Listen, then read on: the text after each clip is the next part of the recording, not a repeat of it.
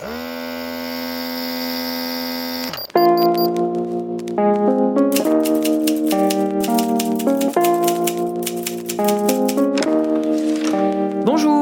c'est à vous. Bonjour, docteur Z. Allez, je vous en prie, installez-vous. Qu'est-ce qui vous amène? Je viens pour une consultation, une consultation littéraire. Je suis le docteur Z et je reçois des auteurs dans mon cabinet pour un podcast médico-littéraire. Je suis médecin, addict à la lecture et à l'écriture, à l'écoute des écrivains et des écrivaines. Ausculter leurs derniers romans, prendre le pouls de leur passion, examiner leur processus créatif afin de vous délivrer une ordonnance littéraire. Voilà mon autre serment d'Hippocrate. Placebo ou pas, j'espère que ces consultations littéraires vous feront le plus grand bien. Alors, je reçois aujourd'hui dans mon cabinet littéraire la grande Jaili Amadou Amal. J'ai l'habitude de présenter mon invité en 2-3 minutes, mais avec vous, ça, je crois que je ne vais pas y arriver. Ça va être mission impossible, tant votre parcours est riche et passionnant. Euh, vous êtes une patiente de 46 ans dont les livres sont parus en Europe aux éditions Emmanuel Colas, Les Impatientes parus en septembre 2020, lauréat du Goncourt des lycéens multiprimé aussi euh, à travers le monde. Et récemment, vous avez euh, paru en avril 2022, Cœur du Sahel. Vos thématiques euh, en général traitent des femmes insoumises. Les impatientes dévoilent trois femmes, Ramla, Hindou, Safira, qui sont des protagonistes camerounaises, musulmanes et peules, trois femmes malheureuses qui subissent des mariages forcés, par chantage affectif souvent, la polygamie imposée et des violences conjugales qui sont perpétrées par les maris, mais aussi indirectement par les proches.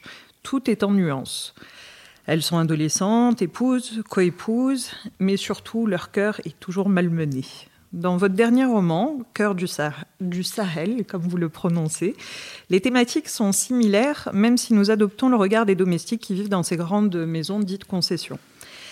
On découvre leur vie, le mépris de classe, les violences subies par les hommes, la tradition, la religion, l'ignorance et aussi l'absence d'accès à l'éducation. Vous traitez aussi, euh, et ça c'est une nouvelle thématique, des changements climatiques qui sont responsables d'insécurité alimentaire et de génocide, et même de Boko Haram. Il y est question des rêves aussi. Faïdé, votre personnage principal voulait devenir médecin, comme moi. On aurait été heureuse de l'accueillir en concert. Mais dans la lutte pour la survie, le rêve n'a pas de place, dit-elle. Et donc, dans ce dernier roman, on découvre les destins de Condem, Srafata ou Bintou, toujours des femmes battantes à votre image. Alors, je ne vais pas vous faire l'affront de vous nommer tous les prix que vous avez reçus, tant pour votre personne que pour votre œuvre. Euh, je noterai peut-être en avril 2022, vous avez été sacrée euh, autrice de l'année 2021. Vous êtes une femme lettrée, rebelle, camerounaise, qui vit au Cameroun à Douala croyante et pratiquante, parce que je vous ai déjà rencontré lors d'une euh, d'une rencontre en librairie pendant Ramadan, pas loin de l'heure euh, de la rupture du jeûne, et vous aviez encore euh, cet esprit très spirituel malgré la fin. vous êtes inscrite dans votre époque et surtout vous êtes militante, vous êtes ambassadrice à l'UNICEF, vous avez fondé une association Femmes du Sahel en 2012 je crois qui apporte du concret euh, dans les thèmes de sensibilisation des violences faites aux femmes que vous abordez dans vos récits. Donc vous mettez en histoire ces violences économiques qui privent les femmes de parole. Vous êtes la voix des sans-voix, d'après euh, la presse camerounaise. Et vous soulignez, à juste titre, que quand on est prise en charge à 100% d'un point de vue économique, ça induit une dépendance qui est le terreau de la soumission. Vous avez l'habitude de clamer que le premier mari de la femme devrait être son diplôme. Euh, vos filles d'ailleurs en sont l'exemple, à 20 et 22 ans, étudiantes, dont bientôt une qui va devenir avocate. Félicitations euh, à elle et à la maman d'ailleurs, parce qu'on y est pour beaucoup. Comme quoi, mounial, ce terme peul qui veut dire patience, ce mounial qui arrive à cuire la pierre, qui arrive à réaliser l'impossible, est l'illustration de votre brillant parcours à travers l'écriture et la littérature, qui, vous le dites, vous a sauvé. Et donc, euh, ça arrive à faire tenir tête à ce qui est imposé aux femmes depuis des millénaires, à savoir la résignation et la soumission. Et ce, de façon intelligente, sans froisser les valeurs traditionnelles, mais en refusant la souffrance des femmes. Voilà pour cette présentation. Je n'ai plus de souffle. Bonjour Jaili Amadou Amal. Bonjour docteur Z. Alors, avant de me dire ce qui vous amène, j'ai consulté votre dossier. J'ai même eu le bonheur de passer plusieurs heures d'écoute euh, en votre compagnie euh, sur les podcasts. Mais mon diagnostic, euh, toujours concernant vos lectures, c'est coup de cœur. Vraiment, à chaque fois. Merci. Alors lecture, donc on est enthousiasmé par une tension narrative, par beaucoup de personnages qui sont riches, beaucoup de questions sont posées. Vous nous faites découvrir aussi le Cameroun. Vous êtes pour moi entre Chimamanda Ngozi Adichie, par exemple dans L'autre moitié du soleil, où on découvre de l'intérieur les concessions, les chambres, les vies africaines, mais aussi l'art de nouer les histoires comme le grand Amadou Ampateba, qui nous invite dans un monde enchanté euh, que vous nous convoquez. Euh, pour l'instant, il me manque quelques petits éléments, donc euh, malgré cette présentation exhaustive, et j'aimerais bien les compléter si vous voulez. Donc normalement, lors d'une consultation médicale, on organise la consultation en trois temps. Donc interrogatoire, examen clinique et la conduite à tenir thérapeutique.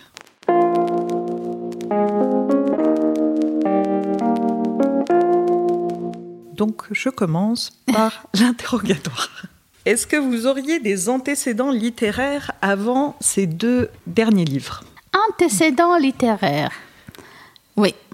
Euh, j'ai mon premier roman publié en 2010 aux éditions Ifriqiya au Cameroun, puis aux éditions Proximité, euh, l'art de partager un mari. Et puis, euh, je reviens en 2013 avec Mystery Joe, la mangeuse d'âme. En 2017, c'est Mounial, Les larmes de la patience, qui deviendra donc Les impatientes, prix Goncourt des lycéens. D'accord, c'est une fois que vous l'avez retravaillé avec Emmanuel Collas, c'est donc le, votre troisième roman qui euh, Euh, a deux titres finalement. Oui, c'est un roman qui a deux titres, mais euh, c'est vraiment le même texte en fait. C'est le même texte, euh, mais évidemment, c'est juste un nouveau travail éditorial. Euh, mais ça reste quand même le même roman. Et moi j'avais une question sur ces deux premières œuvres parce que j'ai eu plaisir à lire les deux dernières, mais euh, comment peut-on accéder à vos deux premiers textes? Parce qu'on ne les trouve pas en France hein Oui, c'est vrai qu'on ne les trouve pas encore en France, donc ils sont vraiment édités euh, en Afrique. euh, et donc, euh, c'est toujours le même problème qui se pose, la difficulté de pouvoir diffuser les livres publiés en Afrique en France. Donc, euh, on espère qu'ils seront repris par un éditeur euh, français pour qu'ils puissent être disponibles. Ok, l'appel est lancé. Est-ce que vous auriez des antécédents chirurgicaux? Donc un, un roman par exemple que vous auriez disséqué que vous connaissiez par cœur. Une si longue lettre de Maria Maba, Génial. je l'avoue. D'ailleurs, c'est grâce à vous que je l'ai lu, ce texte. Et euh, je tiens à vous remercier parce que c'est le roman que j'ai le plus offert cette année à tout le monde. Tellement. euh, alors, il a été édité, je crois, en 1979. Euh, je pense, c'est pas 74 quand même, Ah, parce que je sais que c'était bien avant ma naissance quand même. D'accord. oui. D'accord. Et pourquoi ce texte-là vous plaît euh, Ce test m'a plu. Si je dois parler vraiment d'antécédents, au départ, c'est- d'abord euh, le, roman L'enfant Peul de Amadou Ampateba que j'ai vraiment disséqué. Mais ensuite, euh, en faisant face à mes premiers problèmes de femme, euh, j'ai lu Maria Maba et je me rends compte que ce roman me parle, que je me retrouve. que déjà avant ma naissance, elle évoque des problèmes que moi, je suis en train de vivre.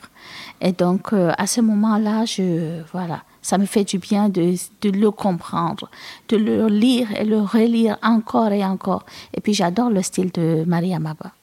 Et oui, moi je trouvais que c'était vraiment de la dentelle parce qu'elle évoque vraiment les mêmes thématiques que vous et, et on sent la puissance euh, de cette femme qui a tout analysé de la difficulté de la société africaine mais qui se bat quand même euh, à sa façon. Donc, euh, Oui. bon, en tout cas, merci euh, moi de m'avoir fait découvrir ce texte. Alors, quel est votre métier? Parce qu'il euh, faut en mettre un, même si on, imagine la réponse. Eh bien, aujourd'hui, je dirais écrivaine, mais euh, également euh, activiste et militante, puisque c'est vrai que là, je travaille à plein temps dans la littérature, mais également pour mon association Femmes du Sahel, en créant des bibliothèques, parrainant des enfants, sensibilisant, etc. D'accord, donc c'est ça qui vous prend une grande partie de votre temps, parce que... La plus grande partie de mon temps, oui. Ok. Est-ce que vous pratiquez une activité physique nécessaire à votre écriture? Oh, c'est vrai que je ne suis pas une grande euh, sportive, je l'avoue, docteur. Euh, mais euh, la marche, la marche, oui, de temps à autre. Donc sur l'estuaire peut-être de Douala? Bon, en tout cas, autant qu'on peut. Et oui, mais en même temps, vu tout ce que vous parcourez comme ville, j'imagine bien que la marche doit. Oui, en tout cas, c'est l'activité euh, principale. Quand j'arrive dans n'importe quelle ville, et eh bien, pour moi, découvrir, c'est tout simplement marcher un tout petit peu et regarder. D'accord. Faire du shopping, ça compte aussi, docteur Ça compte. Le podomètre enregistre les pas, donc c'est bon.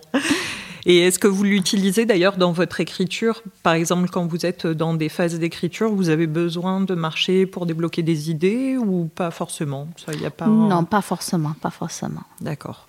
Est-ce que vous consommez des substances euh, particulières pour vous tenir éveillé quand vous écrivez ou qui vous stimuleraient ou pas du tout? Pas illicite quand même. du thé, du café quelquefois. Toujours avant d'écrire, euh, j'avoue, j'ai euh, quand même pas une tasse, un thermos de thé. D'accord. Et vous avez des rituels euh, quand vous vous mettez euh, à écrire? Oui. Oui, oui, oui. Là, euh, tout le temps. Je pense que finalement, sans ces rituels, je ne me sens pas assez bien pour pouvoir écrire.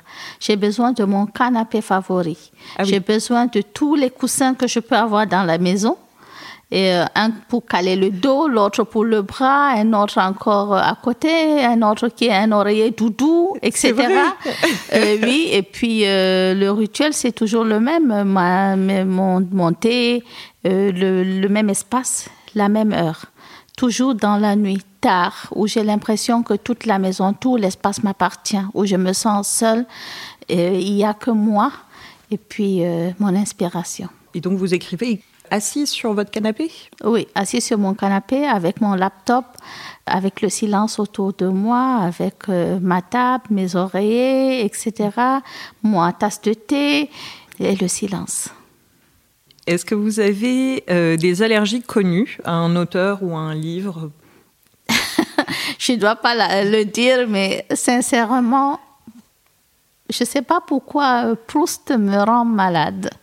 Alors, vous n'êtes pas la première invitée à pas aimer Proust dans ce podcast. Alors, pour quelle raison? En fait, euh, docteur, je me sens essoufflée quand je lis Proust. J'ai essayé vraiment de le lire. En plus, j'ai essayé de le lire parce que mon époux me l'a conseillé. Ah, alors si votre Et donc, je voulais lui faire plaisir. Euh, j'avais ce livre-là dans la bibliothèque depuis un moment, je le regardais et tout. Et puis, je l'ai pris. J'ai commencé à lire, à lire, à lire, à lire.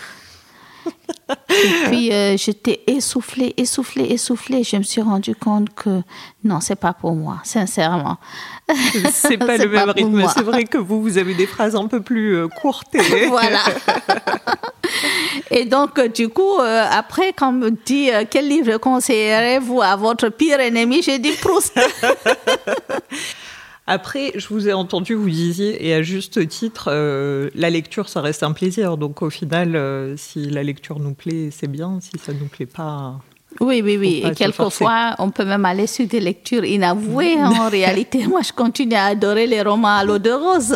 C'est vrai, là, les fameux harlequins Oui, il faut surtout pas en parler, mais bon, quelquefois, ça nous fait du bien. Bien sûr. Juste de de prendre voilà euh, la lecture comme un plaisir vraiment et puis une certaine légèreté. Ne surtout pas réfléchir ne surtout pas ressentir vraiment d'émotions fortes et euh, voilà tout doucement. Est-ce que vous auriez un remède littéraire contre le blues? Par exemple un livre euh, fétiche ou un style de lecture fétiche? Pour moi je ne sais pas si ça va marcher pour les autres, mais pour moi, euh, quand j'étais dans un moment vraiment euh, où j'étais très, très, très, très mal, et euh, où la lecture était finalement le remède à ce mal-être, c'était les romans historiques de Juliette Benzoni. Ah oui. Ouais, et donc ça marche pour moi. Et jusqu'aujourd'hui, quand je suis dans une période où je ne veux vraiment pas réfléchir, où je ne suis pas très très bien, ou bien quand je me sens un tout petit peu malade, eh bien, c'est toujours la même collection de Juliette Benzoni, surtout avec Catherine. À force de le lire et de le relire, je le connais par cœur, mais bon, il n'y a pas de mal, ça fait du bien. Est-ce qu'il y a des auteurs qui vous, contrairement à ceux pour le blues, qui vous rendent heureux ou qui vous donnent la pêche?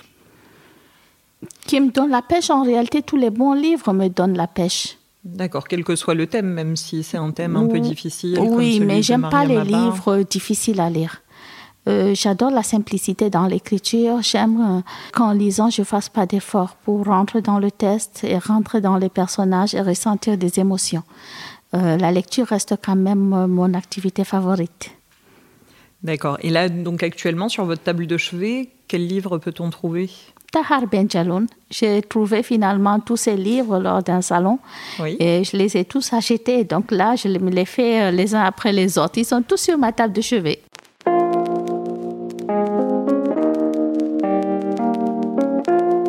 Alors là, on va venir au motif de votre consultation, enfin les motifs, puisqu'on a deux romans. Donc nous, ce qu'on aimerait, c'est découvrir vraiment vos secrets de magicienne, un peu euh, les dessous de la couture de vos romans, parce que j'ai essayé de faire une présentation un peu exhaustive, parce que c'est ce qu'on entend souvent. Mais euh, là, ce que vous nous évoquiez sur votre canapé avec vos coussins favoris, je ne l'ai jamais entendu. Alors, est-ce que vous voulez... Euh, nous raconter succinctement l'histoire des impatientes et de Cœur du Sahel? Eh bien, les impatientes, c'est tout simplement la vie euh, de trois femmes, trois femmes à qui toute la société demande d'être patientes. C'est le conseil qu'on leur donne déjà pendant le mariage, lors des cérémonies. Donc, il y a deux sœurs. Et puis euh, la troisième, qui est la coépouse de la première sœur, à qui on demande également d'être patiente et de laisser sa place d'épouse, tout simplement à sa nouvelle coépouse qui a l'âge de sa fille. Eh bien, toutes ces trois femmes, euh, finalement, sont des femmes impatientes parce qu'elles refusent de suivre ce conseil, puisque quand on dit à une femme, sois patiente, dans notre région de l'Afrique subsaharienne, ça veut tout simplement dire accepte tout, soumets-toi, sacrifie-toi pour le bonheur des autres et surtout sans te plaindre. Eh bien, ces femmes, euh, malgré tout, malgré les présenteurs socioculturels, euh, elles essayent désespérément de trouver leur place. Euh, pour mon dernier roman, Cœur du Sahel, eh bien, on revient encore une fois au Sahel, mais cette fois-ci non pas la vie des impatientes qui, il faut le rappeler, se passe juste dans le Sahara, l'intérieur de la concession. Cette fois, on en sort un tout petit peu quand même pour balayer finalement toute la région. Non seulement l'actualité, mais finalement ses réalités. Une jeune fille d'un village qui ne peut plus rester, tout simplement, elle ne peut plus aller à l'école parce que sa mère ne peut plus payer. Euh, alors qu'elle est très intelligente et qu'elle a envie d'apprendre. Il y a l'insécurité alimentaire causée par le changement climatique, mais il y a également l'insécurité liée à Boko Haram et ses incursions de plus en plus dans le village. Eh bien, cette jeune fille doit aller en ville pour travailler en tant que domestique. Et puis en ville, elle fait face à ces réalités, le mépris de classe, les mauvais traitements, le viol, etc. Et puis euh, finalement, malgré tout cela, il y a quand même un brin d'espoir euh, puisqu'elle peut s'en sortir par l'éducation et par l'amour. Et oui, là on sent la petite veine arlequin que j'apprécie beaucoup et qui nous permet de souffler dans effectivement ces tableaux qui sont souvent un peu dramatiques et très très très difficiles euh, dans lesquels vivent ces femmes quoi. Oui, c'est important, je pense que de, de, finir ce roman par une note d'espoir. Parce que dans une région finalement dévastée, où on voit euh, à quel point ces, filles peinent à trouver une place, eh bien, il, faut, il fallait alléger tout ça par quand même euh, un petit côté romantique, même si, euh, voilà, c'est c'est pas tout à fait harlequin, mais ça, voilà, ça, ça fait quand même du bien, une petite pause. ah non, non, c'est très très loin. C'est vrai que c'est ça aussi, c'est cette tension narrative dont je parlais au début, qu'on sent vraiment vous les mettez vraiment en difficulté. Enfin, elles sont systématiquement en difficulté. Et ça, c'est vrai que ça nous tient en haleine tout le long. Quoi, et on ne sait pas comment ça va se terminer. Et alors, pourquoi ces titres? Cœur du Sahel? Oui. Eh bien, ce titre, c'est tout simplement parce qu'on est au cœur du Sahel. Donc, euh, cœur du Sahel, euh, il y a d'abord le côté géographique, puisque toute l'histoire se passe dans le Sahel. Il y a également le fait qu'on y rentre vraiment pour voir disséquer finalement toutes les réalités du Sahel, euh, même les plus sombres. Et puis euh, à la fin, cœur, euh, qui est quand même voilà le côté aussi assez romantique, sentimental et tout ça. Oui, moi je voyais aussi le cœur de toutes ces jeunes filles qui bat malgré la difficulté de leur métier de domestique, le fait que le soir, ben, elles se pouponnent pour sortir, qu'il y a une très grande solidarité et sororité entre elles et, et elles sont, ouais, leur cœur il bat, euh, on le sent vraiment quoi. Voilà. Et euh, comment vous est venue cette idée, là, les éléments déclencheurs de ces deux récits? Comment il vous arrive de vous dire je vais parler euh, de la polygamie, et, euh, de la patience qu'on nous inculque, ou bien de ces domestiques? Eh bien, pour les impatientes, je n'ai pas vraiment réfléchi en réalité. Cela s'imposait à moi pour une femme qui a vécu le mariage précoce et forcé, mais également les violences conjugales, le viol conjugal, etc., eh bien, euh, vous savez, quand on écrit, on met toujours du soi. Et à un moment, on a besoin d'écrire un livre qui puisse faire en sorte qu'on se libère totalement de quelque chose qui continue à nous peser. Donc, euh, pratiquement dix ans après euh, avoir commencé à écrire, pour moi, il fallait que je puisse mettre tout dans un seul roman et puis euh, pouvoir tourner la page. Donc, il était clair qu'il me fallait parler de violences faites aux femmes, mais en allant sur un seul livre et en pouvant parler de toutes les formes de violence. Mm. Alors, euh, après avoir beaucoup réfléchi, je suis allée sur un roman polyphonique. Et le fil conducteur, finalement, pour moi, c'est la patience. Parce qu'à chaque fois qu'on se retrouve devant quelque chose qui nous fait souffrir, une difficulté et tout ça, la seule chose que la, toute la société nous dit, c'est sois patiente. Eh bien, pour moi, le fil conducteur, ce mot qu'on ne veut surtout plus entendre, ce conseil qu'on ne veut pas suivre, c'est la patience. Et donc, euh, voilà, ça, ça allait de soi. Après avoir terminé Les Impatientes, je me sens libre aujourd'hui d'écrire sur n'importe quel thème. Et euh, pas forcément euh, sur moi mais allant voilà donc sur, sur d'autres sujets et sur des sujets voilà qui me parlent m'interpellent cœur du Sahel, eh bien, euh, sur le côté description finalement de ce qui se passe au Sahel avec ses réalités, Boko Haram, les changements climatiques, l'insécurité, l'insécurité alimentaire, etc. Eh bien, euh, c'est ma région.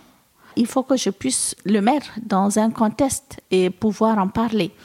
Et puis, euh, aller sur l'histoire de ces jeunes filles employées comme domestiques qui subissent des mauvais traitements, le mépris de classe, etc. Eh bien, il y a ce côté d'abord du vivre ensemble que nous essayons de prôner.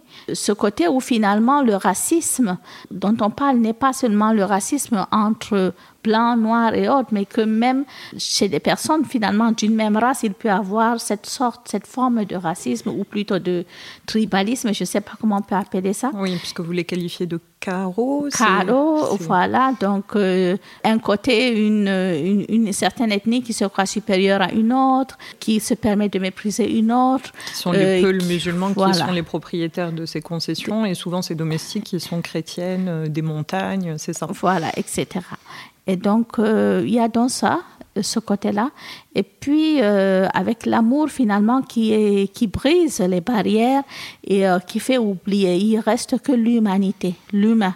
Et c'est ça qui est intéressant pour moi, c'était quand même aussi très important de pouvoir aussi parler des mauvais traitements et puis de ces esclaves, finalement, des temps modernes, de ces figures invisibles dont on ne veut rien savoir, alors que ce sont des personnes qui vivent vraiment avec nous, dont on a besoin de services, etc. Ça, c'est un sujet qui me parle. Euh, c'est un sujet qui m'interpelle et, euh, et, dont j'ai décidé d'écrire dessus, évidemment. Euh, voilà. En espérant pouvoir changer les choses. Ben oui, parce que c'est des employés de maison, mais qui sont euh, traités, euh, quand on le lit dans votre livre, vraiment comme des esclaves, comme vous dites. Et j'avais euh, entendu que vous disiez, bah, vous, vous en avez bénéficié parce que vous avez été dans une concession où il y avait des domestiques, mais que grâce à votre maman, qui est, elle, pas camerounaise, mais égyptienne, il y avait un regard un peu plus différent, peut-être, sur ces personnes, cette humanité dont vous parlez. Et d'ailleurs, oh. qu'un de vos personnages, Boucard, euh, relève en disant euh, Bah non, tu n'es pas domestique, tu es un être humain comme moi, et voilà. Voilà, donc euh, oui. J'ai grandi dans une maison, il y avait des domestiques. De toutes les façons, dans toutes les grandes maisons de Marois, il y a toujours des domestiques, même dans une maison plus modeste. Et finalement, quand dans une maison, ils sont bien traités, eh bien, c'est les autres, les cousins, les frères et autres qui viennent à la maison qui en profitent pour manger, pour prendre une douche, etc. Mais finalement, ce sont des jeunes qui vont à l'école comme nous et avec qui on peut faire des devoirs, avec qui on peut discuter. Et à ce moment-là, le regard change. On commence à se poser des questions. Pourquoi ils sont là? Pourquoi ils vivent pas plutôt avec leurs parents Qu'est-ce qu'ils ressentent Comment ils le vivent, etc. Donc oui, je crois que c'est grâce à ma mère, à son humanité, au fait que pour elle, euh, il n'y a pas de supériorité entre les races, entre les personnes et tout ça qui a adopté toutes ces personnes qui sont passées par notre maison et qui sont devenues des frères pour nous. C'est grâce à elle que j'ai été sensible à ce sujet-là, que je fais très attention également aux personnes qui transitent par le chez moi et qu'il me fallait écrire ce livre pour que les choses puissent changer, pour que les personnes qui emploient, parce que je ne vais pas dire de ne l'employer pas, ils ont besoin de travailler. Bien sûr. Et donc, euh, on va continuer, bien entendu, à leur offrir le travail, à leur offrir un foyer, mais euh, voilà, en les traitant tout simplement comme des êtres humains et comme des personnes, euh, si ce sont des jeunes filles, comme, voilà, comme nos enfants. Vous revenez un peu sur ce que je disais, à savoir que vous bousculez euh, les traditions pour euh, mettre le point sur euh, des choses qui sont pas normales, mais sans tout déstabiliser. C'est un peu ce que vous faites aussi dans votre association Femmes du Sahel, de pas mettre en opposition les jeunes filles avec leurs familles pour leur permettre, parce qu'on est dans un univers, dans un monde avec des traditions et des codes, qui certes doivent changer, mais progressivement, quoi. Exactement. Euh, c'est pas parce que on veut absolument qu'une jeune fille ne subisse pas le mariage précoce et forcé qu'il faut aller par la force. La force, en réalité, ne résout rien. Dans notre société, il faut y aller par la douceur. Convaincre les parents que euh, c'est pour leur bien et le bien de leur fille qu'on leur conseille on va même pas dire qu'on les oblige, qu'on les hmm. conseille et on essaye de trouver avec eux les solutions. Déjà comprendre pourquoi ils le font. Aucun parent au monde ne déteste son enfant. Donc quelquefois ils le font parce qu'ils pensent que c'est pour leur bien. Quelquefois c'est pour les protéger dans un environnement où il y a l'insécurité, ils ont peur qu'elles soient violées, qu'elles soient enlevées et tout ça. Quelquefois, c'est pas précarité aussi, ils peuvent plus payer l'école, mm. ils ont peur qu'elles tombent enceintes et euh, ils peuvent plus s'en occuper. Et donc, euh, à ce moment-là, l'association peut faire quelque chose. Donc, on y va toujours par euh, la douceur, par la compréhension et dans la recherche d'une solution qui arrange tout le monde. Il ne s'agit pas de dire à une jeune fille quitte la maison, et tout ça, alors qu'il n'y a aucune structure qui pourrait l'accueillir. Oui, c'est de ne pas favoriser les ruptures, mais d'y aller euh, en, adaptant. Et c'est d'ailleurs, je, me faisais la réflexion en vous écoutant que c'est peut-être aussi pour ça que vous êtes euh, aussi plébiscité et aussi euh, adulé comme personne publique, parce que même au Cameroun, en Afrique, dans le monde, et que je pense que c'est vraiment... Dans, dans, mon pays, c'est clair qu'il n'y a pas de problème. Mais ce mot, quand on dit féministe, finalement, c'est comme si on était là pour faire la guerre, pour euh, voilà. Mais c'est pas ça du on tout. Fait pas en la fait. guerre aux hommes. On fait pas la, non seulement on fait pas la guerre aux hommes, mais il s'agit pas de voilà d'aller par la violence et tout ça. Non, si on veut éviter la violence, eh bien, on commence par soi-même à être calme et à dire les choses pour essayer de les faire entendre et faire en sorte que les autres puissent adhérer à, à, une idée. Euh, mais quand on y va avec de la violence, eh bien, on donne même pas l'occasion à l'autre d'écouter ce qu'on a à dire. Eh bien, euh, c'est sont des choses connues finalement dont je parle. Quand je dis euh, que la polygamie fait souffrir les femmes, eh bien tout le monde sait que c'est vrai. Mm. Maintenant, euh, je suis pas là non plus pour dire ne soyez plus jamais polygame, c'est pas mon problème. je raconte tout simplement euh, ce que vivent les femmes sans apporter de jugement. Ensuite, à chacun de prendre ses propres décisions. C'est la même chose en, en, ce qui concerne les mariages précoces et forcés. Là, j'explique je, aux parents que ça ne que c'est pas dans leur intérêt d'envoyer leur fille dans un mariage très très tôt. Et ensuite euh, voilà euh, eux-mêmes vont se rendre compte que j'ai raison qu'ils le veulent ou pas. Parce que de toutes les façons les conséquences elles sont là et on les voit tous les jours. Oui on, le, on la sent vraiment cette souffrance. Oui d'ailleurs euh, dans les impatientes entre Ramla, qui on commence par elle, donc on voit combien elle souffre de ne pas épouser euh, son prétendant et d'être la coépouse de Safira. Et d'ailleurs, c'est assez savamment orchestré pour euh, mettre Safira à la fin, où on voit que Safira a l'impression que cette jeunette euh, lui a tout pris, qu'elle a voulu, alors que nous, on sait que c'est pas du tout son regard et on découvre euh, au Cameroun, effectivement, c'est tellement euh, acquis finalement votre combat que ça a été inscrit aussi au programme scolaire, c'est ça Oui, oui, ce, roman est inscrit pour toutes les classes de terminale. C'est une jolie récompense. C'est sûr, c'est vrai. Euh, je voulais revenir sur euh, les impatientes où vous me disiez que l'idée, euh, c'était une catharsis un peu pour vous d'évacuer ce que vous aviez vécu, que vous, finalement, c'était presque comme une thérapie, cette écriture. Et moi, je, voulais juste vous apporter un petit témoignage pour Mouniel, parce que j'ai une patiente de Guinée-Conakry dont je suis le médecin traitant et qui m'avait vraiment touchée parce qu'elle me racontait plein d'histoires. J'avais lu votre roman, j'étais vraiment... et elle est Peul, effectivement. Et je lui dis, écoutez, euh, madame, est-ce que Mounial, ça vous dit quelque chose? Un petit peu Mounial. Et elle s'est emportée en me disant, mais toujours Mounial, Mounial. Et elle, elle avait une super. Et je me suis dit, un jour, si je rencontre Jaïli Amadou Amal, je vais lui parler de cette patiente qui, elle aussi, a été une femme euh, très courageuse parce que elle est venue en France, euh, son mari était ici, elle a eu quatre enfants, elle a subi des violences conjugales et, et tout le monde lui disait Mounial et à la fin, elle a dit euh, ça suffit.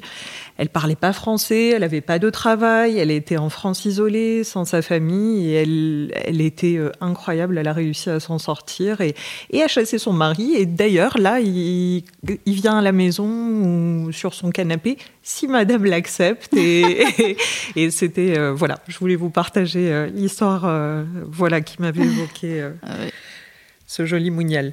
Et euh, les rythmes de l'écriture, donc vous nous avez dit vous êtes sur votre canapé plutôt le soir parce que euh, c'est calme. D'ailleurs, ça me rappelle une citation d'un autre auteur euh, africain qui disait que en Afrique, il y a tellement d'agitation dans la journée que le soir, c'est ce temps seul pour soi et propice à l'écriture. Est-ce que vous avez besoin d'un rythme un peu de sportif, de bien dormir, d'être en forme pour aligner vos idées ou, ou vous le faites quand vous en avez envie ou... Oui, moi, euh, sincèrement, j'écris quand je veux. D'accord. Euh, je ne m'impose rien dans l'écriture. Euh, je peux être inspirée, écrire pendant deux semaines sans arrêt, puis ne plus du tout avoir envie. Par contre, en écrivant, j'ai besoin de temps. J'ai besoin de me dire, euh, j'ai deux semaines, j'ai trois semaines sans rien faire, je ferai que ça. Parce qu'évidemment, quand on écrit que la nuit et qu'on peut écrire pendant six heures d'affilée, ah eh bien, il faut dormir dans la journée, il faut n'avoir rien d'autre à faire que ça. Et, euh, et pour moi, j'ai besoin d'avoir ce temps-là. Voilà, c'est ça mon rythme. Après, euh, je peux écrire pendant un mois, ne plus du tout avoir envie de sentir le manuscrit et ne plus l'ouvrir pendant trois mois. 4 mois, 5 mois, 6 mois, ça dépend. Et puis tout d'un coup, euh, avoir envie de le reprendre. Donc moi, je vais vraiment selon mon temps, selon mes envies, sans rien m'imposer du tout. D'accord. Et c'est des pas de contraintes. Pas de contraintes. C'est des bouts du roman ou c'est euh, le premier jet que vous faites en deux semaines et que vous reprenez euh, quelques mois après ou... Non, je peux dire que c'est plutôt des bouts. Moi, je vais chapitre par chapitre, partie par partie, tout simplement. Et je sais toujours comment ça commence, je sais jamais comment ça finit. Ah oui. Donc, je suis l'aventure en réalité, comme tout le monde. D'accord. Et vous faites pas de plan, par exemple? Non, non, non, pas du tout. Pas, du, tout. Hmm. Quelquefois, quand je suis un peu bloquée, je me dis, je vais faire un plan après, euh, je fais exactement le contraire. Je ne suis pas le plan. D'accord. J'arrive pas à suivre vraiment le plan. Non, non, non. Pour moi, c'est au feeling. Ah, parce que moi, j'ai été persuadée qu'il y avait une construction. Vous avez tellement de personnages, ils s'imbriquent tellement les uns dans les autres. Euh, euh, enfin, ils sont très vivants. Vous oubliez rien du tout. Vous nous en rappelez un autre. Et puis, on se perd pas en fait, parce qu'ils sont tous très incarnés ces personnages. Comment vous faites? Eh bien, une fois que j'ai un sujet, et que je me dis, je vais écrire sur tel sujet parce qu'il y a qui est toujours une raison, quelque chose qui me pousse à écrire sur ce sujet parce que c'est un sujet qui me parle. Je mène des enquêtes sur le terrain, bien entendu, mais les personnages sont toujours des personnages qui existent réellement. Le fait qu'elles existent, quelque part, fait en sorte que je peux leur donner une psychologie, un physique, une façon d'être. Et c'est cela qui me permet de tenir le fil, en fait. Donc, euh, je m'inspire toujours de quelque chose, de quelqu'un, d'un environnement pour pouvoir le décrire aussi bien. Et je pense que sans ça, ça ne serait pas été possible. Parce que si c'était uniquement de la fiction et dans un environnement qui n'existe pas, des personnes qui n'existent pas, en réalité, quelque part, s'il y en a trop, on se perd. Forcément, il y aura une contradiction. Donc, pour moi, j'ai besoin de d'être inspiré par quelque chose. D'accord. Et par quelqu'un. Et, par euh, quelqu'un, voilà. Donc, c'est plusieurs personnes qui n'ont pas forcément à voir l'un avec l'autre, mais que vous, vous faites cohabiter dans votre euh, esprit. Voilà. Ça, c'est, voilà, c'est à peu près ça, oui. Génial. Et quand vous dites des enquêtes, j'ai vu que vous faisiez ça surtout, bah, par exemple, lors de promotion de livres, etc. Mais ça consiste en quoi, les enquêtes? Les enquêtes, euh, ça consiste en plusieurs étapes, plusieurs choses. Une fois que j'ai le sujet, eh bien d'abord je vais me documenter énormément tout ce qui a été écrit sur, euh, enfin pas tout, mais ce, qui est accessible sur ce sujet-là. Puis euh, ensuite des enquêtes sur le terrain. Euh, si je veux parler des domestiques, par exemple, eh bien, je vais faire le tour de toutes les concessions que je connais qu'il y a des ah domestiques et je vais parler avec toutes, mais sans leur dire forcément pourquoi. Et ça va sur des questions très anodines, ça va sur des réflexions, et puis euh, on voit ce que les uns et les autres pensent, et à la fin, on peut construire une histoire. Donc, euh, Comme je pense journaliste, que, quoi. Voilà, et c'est très important quand on décide d'écrire sur un sujet d'être toujours très, très informé sur ce sujet-là, de tout savoir, de faire la tour le tour de la question. Ok. Et une fois que vous avez votre enquête toute remplie et que vous avez suffisamment de matériel, c'est à ce moment-là que vous vous dites qu'il est temps de passer à l'écriture et non pas forcément parce que c'est ça vient au fur et à mesure, c'est comme je le ressens et tout est d'abord dans la tête. Je ne prends pas forcément des notes, tout est ah dans bon, vous ne prenez pas de notes quand vous faites vos enquêtes? Non, non, non, pas, pas toujours, pas toujours. Il peut y arriver que je prenne quelques notes, mais pour moi, euh, c'est toujours le rapport à l'autre, à l'humain. C'est toujours par le visuel, par le son, etc., les goûts, les odeurs. Donc, euh, ça reste d'abord euh, ce que moi je ressens, ce que moi je pense, que j'ai entendu, ce que j'ai ce ressenti et tout ça, c'est d'abord ça. Et ça va aller après sur une inspiration. Et pour que quelque chose vous inspire, il faut que ça reste naturel. Il ne faut pas que ça soit un bout de papier que je vais lire. D'accord. Donc c'est un peu une décoction de tout ce que vous laissez infuser et à la fin vous l'écrivez parce que je me demandais, parfois vous nous mettez des citations ou des proverbes qui sont très à propos, très adaptés à un moment donné. Vous faites des petites, euh, je trouve beaucoup d'incursions intelligentes et intéressantes comme par exemple de... Je me rappelle de Ramelin euh, Amadou euh, et de dire bon bah voilà en fait c'est important l'éducation et on fait une petite parenthèse sur l'éducation un petit, une petite piqûre de rappel qui est très bien positionnée. Et c'est vrai, je me dis, est-ce qu'elle a noté ça quelque part et elle s'est dit, tiens, je vais le copier-coller là Ou est-ce que ça arrive Non, non, non, je le copie pas. oui. D'accord. Donc, Sinon, ça ne sera pas naturel. D'accord. Et combien de temps vous mettez pour écrire vos romans? Bah, Par exemple, ces deux derniers Oh, ça dépend. Ça dépend de ce que j'ai à faire sur le moment si je suis extrêmement occupée ou si j'ai du temps libre. Est-ce que j'ai une certaine pression à sortir le livre à tel moment ou pas? Ça dépend de, plusieurs choses. Donc, comme je le disais, je peux écrire euh, d'une seule traite 100 euh, euh, pages et puis je ferme le manuscrit. Je ne veux plus en entendre parler pendant six mois parce que je suis à bout. Il peut arriver que je sature aussi complètement. Et sur une échelle numérique de la douleur, zéro pas mal du tout, 10 douleur insupportable, comment vous qualifieriez euh, les processus d'écriture de vos romans? Est-ce que c'est difficile pour vous d'écrire ou? C'est pas difficile euh, en tant que tel pour moi d'écrire, euh, mais sur les sujets et sur certaines parties, ça peut être vraiment 10. Ah oui. Oui. Je ne peux pas dire que moi-même, ayant subi le mariage précoce et forcé, que quand j'ai décrivé le viol de Hindu euh, dans Les Impatientes, que j'étais insensible et que ça ne me faisait rien, ou quand je décrivais la violence qu'elle était en train de subir, que ça me laissait indifférente. Non, sur le plan psychologique, là, à ce moment-là, c'était 10. Je me souviens qu'il y avait même un moment où je me suis effondrée sur mon ordinateur et à ce moment-là, mon époux qui était à côté me dit, peut-être que si ça te met dans cet état, ce que tu n'es pas prête de l'écrire. Mais à quel moment on est prêt? Mm. On n'est jamais prêt, en réalité, quand on a subi de la violence, de décrire la violence. Quand on a subi un viol, de décrire le viol. Quand on a subi un mariage précoce, de décrire ce mariage précoce. C'est jamais facile. Mais c'est la même chose finalement. Je peux me mettre dans la peau d'un personnage et ressentir au plus profond de moi la douleur qu'elle peut ressentir. Quand je décrivais euh, euh, la scène avec euh, l'incursion de Boko Haram et cette maman qui court dans la montagne en essayant de protéger désespérément ses enfants, et quand elle était en train de pleurer parce qu'elle ne sait pas qu'est-ce qu'ils vont manger demain, eh bien, j'étais avec elle. Et la douleur qu'elle ressentait psychologiquement, je la ressentais avec elle. Et je pense que ce n'est qu'à ce moment où on est vraiment dans le personnage, où on ressent ce que ce personnage ressent, qu'on peut dire qu'on a réussi à écrire ce test. Parce que si on ne ressent rien, eh bien, il est complètement euh, mauvais.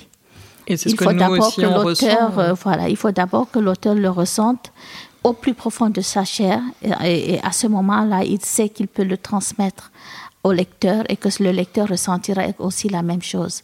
Beaucoup de personnes m'ont dit, mais les impatientes, ça m'a fait tellement mal, c'est tellement dur, c'est tellement à un moment même difficile que j'ai dû d'abord le poser et puis vrai. reprendre. Mais, mais en même temps, je ne peux pas le poser et, et le laisser complètement parce qu'il faut que je sache ce qui se passe. Et c'est ça, en fait, que je veux qu'on ressente parce qu'il ne faut pas que ça vous laisse indifférent. Une lecture qui vous laisse à la fin indifférent. Bon, les arlequins peuvent vous laisser indifférent parce que c'est le but. Quoi mais une vraie plaisir. lecture qui vous laisse complètement indifférent à la fin, eh bien, vous avez perdu votre temps. Complètement. Mais C'est ce qu'on recherche hein, dans les lectures. Oui, la côté, lecture, euh, c'est il faut que ça vous percute. Il faut que vous en tirez quelque chose. Il faut que vous en sortiez grandi. Il faut que vous vous dites, en lisant ce livre, j'ai eu quelque chose, j'ai ressenti quelque chose et je pense que j'ai compris quelque chose et que je vais essayer de faire en sorte que le monde évolue et devienne meilleur. Rien que par rapport à cette lecture-là. Et pour moi, euh, c'est ça en fait le but de l'écriture. Mais c'est vrai que vous le transmettez très très bien. hein. Oui, J'aurais pu témoigner de la même façon que l'autre lectrice euh, à la lecture des impatientes. Et vous, vous pensez avoir développé une accoutumance à l'écriture ou Oui, Oui, complètement. depuis les années Donc, euh, si je peux avoir une pilule pour... euh, oui, oui c'est vrai, docteur, je l'avoue que je suis devenue accro. Je ne pourrais pas vivre sans écrire. Et d'ailleurs, ma plus grande crainte, finalement, puisque je suis quand même face à un médecin, c'est de ne pas avoir suffisamment de temps pour écrire tous les livres qu'il y a dans ma tête. Et oui, parce que le livre parfait, vous avez dit que vous l'avez pas encore écrit, Mais même non. si je les trouve euh, pas loin ceux-là. Non, non, non, non, non. Le, mon plus beau roman, euh, c'est celui que je n'ai pas encore écrit, oui. Eh bien, tant mieux pour nous alors. Alors, on va passer à l'examen clinique. Euh, si on ausculte votre œuvre, est-ce qu'il y a une musicalité, un rythme que vous, vous avez eu envie de donner? Oui, une simplicité. Je veux que le lecteur ne, se, ne soit pas obligé d'être à côté d'un dictionnaire pour lire mes livres. Je veux que ce soit un plaisir pour lui. Je veux qu'il comprenne, qu'il ne perde pas le fil. Et donc, euh, c'est très, très loin de Proust. c'est très, très loin de Proust, ça c'est sûr. Ça, on est d'accord. Moi, j'ai réussi à lire tous vos livres et pas ceux de Proust. Donc, vous voyez, euh, Oui. l'objectif est atteint. Et quand vous corrigez, bah là, vous nous l'avez un peu dit, est-ce que ça vous prend euh, plus de temps de corriger que d'écrire les premiers jets ou, ou quand vous écrivez, vous êtes plutôt euh, sans trop de correction pour après Euh, moi, euh, je corrige au fur et à mesure. En réalité, si j'écris euh, d'un seul euh, jet aujourd'hui, eh bien, le lendemain, quand je vais reprendre, je vais relire automatiquement ce que j'ai écrit hier, déjà pour me mettre peut-être dans le test. Oui. Et à ce moment-là, quand on relit, évidemment, on corrige. Donc, il y a ça, mais ensuite, quand on termine tout, évidemment, on relit le tout. Comme je disais, je, je n'ai pas de contrainte. Je ne veux pas avoir une contrainte. Je veux juste être libre d'aller jusqu'au bout et de faire comme j'ai envie. Bon, donc euh, pour les, les corrections que je fais moi-même, c'est d'abord ça. Bon, après, il y a évidemment l'editing avec l'éditeur qui vous dit ce qu'elle pense, etc. Les parties à, retravailler ou pas du tout. Donc euh, ça aussi, on, reste dans l'attente de l'autre qui va relire aussi et qui va vous donner son avis. Oui, parce que vous disiez qu'il y avait des mots qu'il fallait un peu préciser. Vous aviez parlé de canaries ou de concessions qui n'ont pas la même euh, signification chez vous qu'en France, par exemple, et que c'était important de les réadapter. Mais est-ce que l'éditrice, donc Emmanuel Collas, fait des, des suggestions sur la forme? Vous dire ce personnage-là est pas assez visible, il faudrait en rajouter plus ou cette histoire. Euh, non, elle me fait confiance pour euh, les personnages et le texte en général, euh, mais elle, elle sera beaucoup plus sur comment sublimer le texte. Donc, elle peut me faire des remarques sur. Non, ici, je pense que si c'était en dialogue, c'est mieux par exemple. Ou alors, euh, voilà, ce que, là où euh, on travaille vraiment beaucoup, ce que moi, dans ma langue maternelle, le présent n'existe pas. Et oui. Et évidemment, euh, quand j'écris, oui, moi, je réfléchis au passé. Et j'écris donc au passé. Et quand j'écris au présent, évidemment, je m'y retrouve pas. Et donc, je me force pas à écrire au présent. Je vais d'abord écrire au passé parce qu'il faut le dire. Ma langue maternelle n'est pas le français je réfléchis pas en français, je réfléchis d'abord automatiquement dans ma langue maternelle avant de le traduire dans ma tête. Et donc euh, là, ça se ressent, c'est pas la, même façon. Et puis nous euh, aussi dans notre langue maternelle, on parle beaucoup par parabole. Et c'est ça aussi, vous dites euh, comment ça se fait qu'il y ait les proverbes qui sont là à la bonne place et tout. C'est parce que en parlant en réalité dans ma langue maternelle, ça c'est en parabole que je parle automatiquement. Voilà, donc tout ça, c'est la beauté de la francophonie aussi.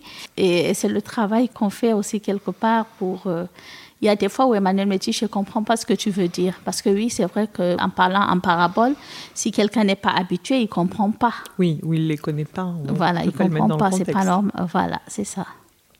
Et sur la prise de tension, au moment de partager euh, votre manuscrit avec vos premiers lecteurs, alors d'abord, qui sont vos premiers lecteurs? Mon époux. Mhm. Ça, c'est clair parce qu'on vit dans la même maison quand même. et qui est un homme de lettres, autre des voilà, un euh, écrivain aussi. et, euh, donc, son regard est important. Alors, c'est quand vous finissez votre texte ou en cours de chemin, vous pouvez lui montrer? Normalement, je dois finir mon texte, mais il ne résiste pas. donc, il triche toujours pour aller le lire en douce. Oui, et après, euh, il dit, bon chéri, je dois t'avouer, j'ai lu et voilà. Alors j'ai dit, mais tu devais pas lire. Qui t'a donné la permission de lire? Mais sauf que je fais la même chose. D'accord, bon, donc, alors. Euh, donc ça va, ça, ça fait. Euh, mais ça vous perturbe pas du coup qu'on le lise quand même à mi-chemin Non, lui, euh, lui, si c'est lui, non, non, non, ça me perturbe pas du tout. D'ailleurs, ma tension, elle est normale quand il lit. D'accord. parce que bon, voilà. quelquefois, même quand il me dit euh, il me fait une remarque, euh, je peux dire, je tiens pas compte et tout. Je lui dis, hein, mais ah après, euh, voilà, je réfléchis sérieusement parce que je sais qu'il sait. Oui. voilà. Quelle a sa valeur oui, oui, oui, oui, Donc, ça, c'est d'abord lui. Et ensuite, c'est évidemment l'éditeur. D'accord. L'éditeur pas d'autres lecteurs. Non, non, pas d'autres lecteurs. Et l'éditeur, ma attention, oui. Là, il y a. disons que son avis est important le fait que son avis est important, je pense que le fait que mon époux le lise d'abord, parce qu'on est ensemble, parce que c'est aussi son métier euh, en tant qu'écrivain, que je lise son manuscrit avant qu'il l'envoie ou qu'il lise mon manuscrit avant que je l'envoie, il y a un côté qui, est rassurant pour nous. Mhm. Euh, qui fait que oui, on, est, on a d'abord cet avis qui est important. Si l'autre vous dit c'est bien, euh, j'aime beaucoup. C'est déjà une belle C'est déjà bien. Bon, après, quand l'éditeur prend le manuscrit, évidemment, il y a un certain stress. Le stress, c'est pas est-ce qu'il va euh, l'aimer ou est-ce qu'il va le publier. Ça, va au-delà de la publication. Le stress, c'est qu'est-ce qu'il va vraiment en penser. Euh, ce qu'il va en penser, c'est ça. Est-ce qu'il va dire que c'est bien, c'est pas bien? En fait, parce que cette première impression-là, c'est une impression qui est très importante pour la suite. Si votre éditeur vous dit c'est un bon roman, mais, hmm. mais je pense que voilà. Euh, et puis euh, pour euh, ce Cœur du Sahel, par exemple, c'est quand même le deuxième roman qui vient après un grand succès. Oui. Et à ce moment-là, il y a une certaine pression quand même de se dire les gens ont tellement aimé les impatientes mais je veux pas que les gens restent que sur les impatientes. Je veux qu'ils s'ouvrent. Et, ça, Emmanuel, dès qu'elle a lu immédiatement, c'est super, c'est super parce qu'on va au-delà des impatientes. Donc là, c'est. Là, c'est bon, la pression est retombée, la pression, oui. À ce moment-là, euh, peu importe ce qu'on va dire après, euh, moi, c'était d'abord, elle, c'est euh, le regard de la professionnelle. Donc. Oui, bah, c'est vrai qu'on retrouve votre style, mais comme vous partez effectivement sur notre sujet, on est complètement happé ailleurs, quoi. Oui. Même si on a beaucoup aimé les impatientes. voilà. Et euh, alors, prise de pouls, par rapport au texte publié. Donc, comme il a été publié en avril 2022, alors on va peut-être pas revenir sur Les Impatientes, parce que lui a été tellement un beau succès. J'ai même relevé qu'il a été le deuxième roman le plus vendu en 2020, après euh, le Goncourt 2020 où vous avez été finaliste. Et donc, le retour euh, du cœur, du Sahel, comment ça. Cœur du Sahel aussi, ça, ça marche pas mal. C'est très bien. D'ailleurs, on a non seulement eu des très, très bons papiers, oui. des belles critiques, mais dans les librairies, ça commence à rentrer dans les meilleures ventes, donc ça c'est bien. Formidable. Alors, parce que pour rappel, nous sommes le 31 mai 2022 et qu'il n'est sorti que mi-avril, euh, de mémoire 19 avril, je crois, 2022. Euh, donc, euh, c'est quand même très, très récent. C'est très récent et si vous avez aimé Les Impatients, vous aimerez sûrement que du Sahel. Ça, c'est sûr. Moi, je confirme. Hein. Là, je, je, suis forcément partie prise. Est-ce que vous vous sentez euh, vacciné contre un nouveau projet euh, créatif ou pas? Est-ce qu'on va en écrire de nouveau des romans? Oui, oui, oui, il y a beaucoup de romans à écrire. Je ne vais pas m'arrêter en si bon chemin. Et comme j'avais dit, docteur, quand même, ma plus grande crainte, c'est de ne pas avoir le temps d'écrire tout, ce que j'ai envie d'écrire. Donc, euh, oui, c'est bon. D'accord. Et là, vous en avez un, vous êtes en train d'enquêter. Je me suis dit, comme elle est en promo du, de Cœur du Sahel, peut-être qu'elle est en train de, de préparer une enquête pour le suivant. Euh, en réalité, une fois que je mène un point final et que je sais que c'est fini et qu'il y a le bon à tirer et signé, oui. je suis plus sur là. C'est fini. Vous êtes déjà sur le suivant. Moi, je suis sur le suivant. Donc, le reste, la promotion, euh, les critiques, euh, la tournée, les dédicaces, etc., le succès ou pas de succès, tout ce qui s'ensuit en réalité, euh, ne me regarde pas vraiment. Mon travail, c'était de l'écrire. Je l'ai écrit, maintenant il va vivre sa vie et euh, il deviendra ce qu'il doit devenir. Et euh, je ne peux penser que à ce que je vais écrire prochainement et à ce qu'il plaît, c'est tout. D'accord. Et là, vous en avez, vous allez bientôt nous en sortir un. Pas très très bientôt, mmh. mais c'est sûr que je suis déjà au travail. Très bien, on est ravis.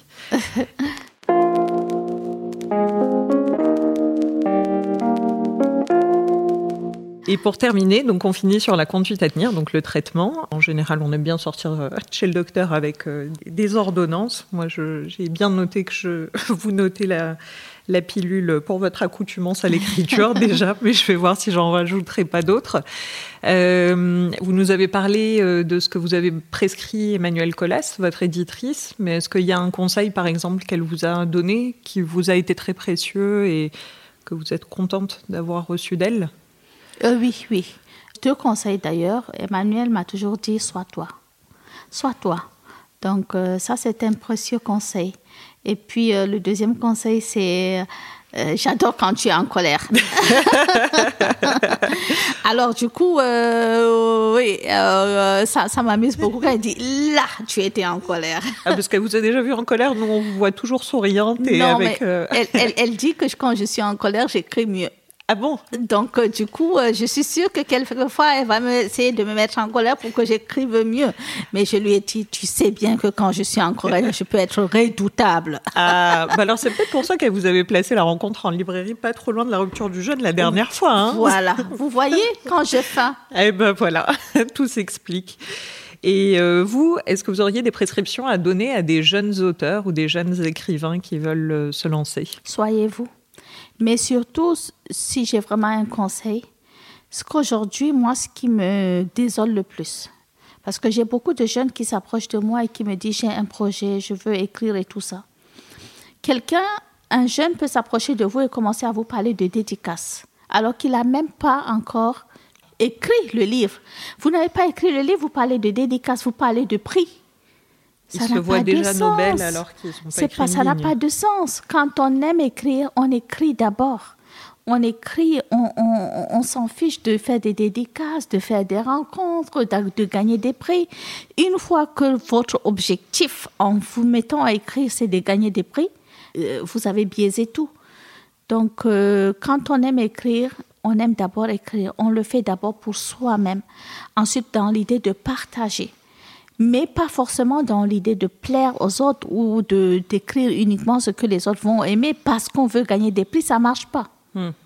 Donc, euh, si j'ai un conseil, c'est écrivez pour vous, pour votre plaisir, parce que vous avez des choses à dire. Allez jusqu'au bout de votre idée et de ce que vous avez envie de dire. C'est hmm. d'abord ça le plus important. Et même si ça peut être un peu tendancieux ou pas consensuel, euh, ce que vous disiez que votre maman euh, était horrifiée que vous parliez de Boko Haram, mais ça, la rebelle que vous êtes, non, bah, la continuez quand même. Mais non, donc on ne s'autocensure pas. Oui. Et si on ne veut pas que les autres vous censurent, eh bien vous commencez d'abord par vous-même. Vous ne vous autocensurez pas et vous n'acceptez pas la censure de la part des autres. Donc une fois qu'on écrit parce qu'il faut plaire aux gens, ou parce qu'il faut gagner un prix, ou parce qu'il faut que les autres euh, aiment, à ce moment-là, vous avez tout biaisé. Ce n'est plus naturel, ce n'est plus, vous n'avez plus en réalité des choses à dire. On a perdu l'essence de l'écriture. Voilà, c'est ça. Euh, et, vous, vous avez commencé à écrire, alors vous disiez très très jeune, hein, plutôt euh, au collège pour amuser euh, les copains avec des petites histoires, mais vous avez bien pris votre plume, je crois, à la vingtaine. Et quand est-ce que vous êtes autorisé à justement plus vous censurer, être vous-même et vous faire plaisir pour écrire le premier roman en vous disant, ça y est, là, ça suffit Non, ça a été un processus. Au départ, j'écrivais d'une manière naturelle vraiment euh, parce que j'avais, j'adore écouter des histoires et j'adore écrire des histoires. Et donc ça, c'était euh, vraiment naturel. En conséquence, je n'avais plus de cahier, de cours du tout parce que j'avais tout déchiré pour faire des livres. bon, je conseille pas. Et puis euh, ensuite, j'ai écrit comme exutoire. Je me suis mise à écrire d'une manière très naturelle. Et puis, je me suis sentie bien. C'est comme si j'avais pris un cachet. J'étais au bord de la dépression, pas au bord de, j'étais dans un état dépressif, au bord du suicide carrément, et euh, même avec plusieurs tentatives. Quand je me suis mise à écrire, c'était pas prémédité, mais ça a été la manière inconsciente que j'ai trouvée pour faire une thérapie toute seule mhm. dans un environnement où évidemment il n'y a pas de psychologue. Et donc euh, là, j'ai d'abord écrit pour moi. Ensuite, après quelques temps, je me suis rendu compte que non seulement ça me plaisait, mais c'était beau, c'était bien, c'est une histoire, j'aimerais la partager. Mais pendant dix ans, je l'ai écrit. J'ai écrit et réécrit la même chose, recorrigé, relu et relu encore. Et écrit d'autres choses, bien sûr, à côté, mais sans jamais oser montrer euh, et, tout ça. Et puis, euh, quand j'ai décidé de publier, là encore, c'était, j'avais pas le choix, il fallait que j'ai une voix parce que mes filles venaient d'être kidnappées par leur père. Et euh, je savais que si je n'avais pas de voix, elles seraient mariées très très jeunes. Et je ne peux rien faire. Donc avoir une voix, c'était euh, la manière de me protéger, mais également de les protéger. Et de pouvoir voilà, faire en sorte que je puisse les défendre avec les euh, défendre avec, vos, armes à vous. Mais maintenant, euh, l'autocensure, je pense que finalement, ça, ça, ça a été un processus parce que même après avoir publié mon premier roman, je sais que je ne suis pas allée au bout de certaines choses parce que j'avais peur, par exemple, de parler de sexualité. Moi, j'ai peur. Dans ma coutume, c'est complètement interdit de parler de sexe et, et je ne pouvais pas oser avec le premier roman le faire parce que je me sentais pas suffisamment mûre pour pouvoir mm. le faire. Et donc ça c'était une autocensure, personne ne va le voir si je ne lui en parle pas. Mais après ça a été un processus. Aujourd'hui, je peux parler de tout sans avoir peur, sans me dire qu'est-ce que les autres vont en penser, sans me poser plus de questions que ça. Mais ça a été un travail sur soi quand même. Il, a fallu prendre de l'assurance, il a fallu parler euh, aux gens, il a fallu faire euh, des rencontres. Il a fallu quand même dix ans d'expérience pour pouvoir arriver à un niveau où je me dis, je peux écrire tout, mm. parler de tout, et le regard de l'autre et son avis ou ses critiques ne me touchent pas. Donc, c'est quand on arrive à ce niveau qu'on est libre, vraiment totalement libre. Et c'est comme ça oui, qu'on déploie la toute-puissance dans les impatientes. Parce que c'est vrai qu'en écoutant et en relisant les impatientes, enfin, vos témoignages sur euh, le fait que vous étiez assez pudique, dans la culture Peul, on n'a pas trop le droit d'évoquer certains thèmes, je trouve que vous les évoquez, mais hum, alors tout en pudeur aussi quand même, mais c'est vrai que vous réussissez un peu ce tour de force de, de dire les choses. Euh, j'ai envie de dire crûment, mais pudiquement. Enfin, je sais que c'est un peu curieux comme formulation, mais euh, je, me rappelle bah, justement parce que c'est Hindou qui, la pauvre, a beaucoup euh, subi euh, les violences. vous disiez, il a abusé de moi. Point. C'est une phrase simple, courte, mais on a tout dit. Il a continué le viol conjugal, point. il a regardé des films X sur lesquels il il s'essaye sur moi. Enfin, c'est simple, mais ça, ça dit toute la déflagration que c'est, et tout en restant pudique et, en respectant la tradition Paul peut-être. Oui, c'est ça aussi. D'accord. Et bah, pour terminer, est-ce que vous, vous auriez un conseil à vous donner à vous-même ou à moi-même On est bon. Comme je suis devant un médecin, je me dirais qu'il faut faire du sport. Ça, c'est pour plaire au docteur. Mais à moi-même, oh, oh, je ne sais pas. Euh, un conseil à moi-même, euh, oui, je dois prendre plus soin de moi encore parce que il n'y a rien de plus important. Donc, mais ça, c'est un conseil pas seulement à moi, mais à toutes les femmes. Eh Prenons soin de nous. Et ça, c'est, je vais vous le retourner parce que c'est un conseil que je donne souvent à mes patients. Et ça, c'est sûr que si vous prenez pas soin de vous, personne d'autre le fera. Et, et on espère que vous continuerez parce que c'est de cette manière-là que nous, on pourra continuer de vous suivre. Merci beaucoup, docteur. Eh ben, merci beaucoup, Jailia Amadou Amal. Et puis, donc, à bientôt pour une nouvelle consultation. À très bientôt. Au revoir.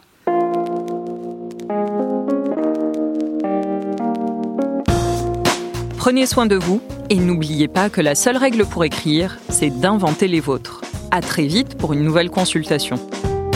Retrouvez-nous sur toutes vos plateformes d'écoute de podcasts préférées, dont Radio Style, sur les comptes Instagram et Facebook, les consultations littéraires, et n'hésitez pas à partager et à nous mettre un avis pour nous soutenir. Si vous avez des envies d'auteur ou des coups de cœur de lecture, contactez-nous par mail sur contact radio.style.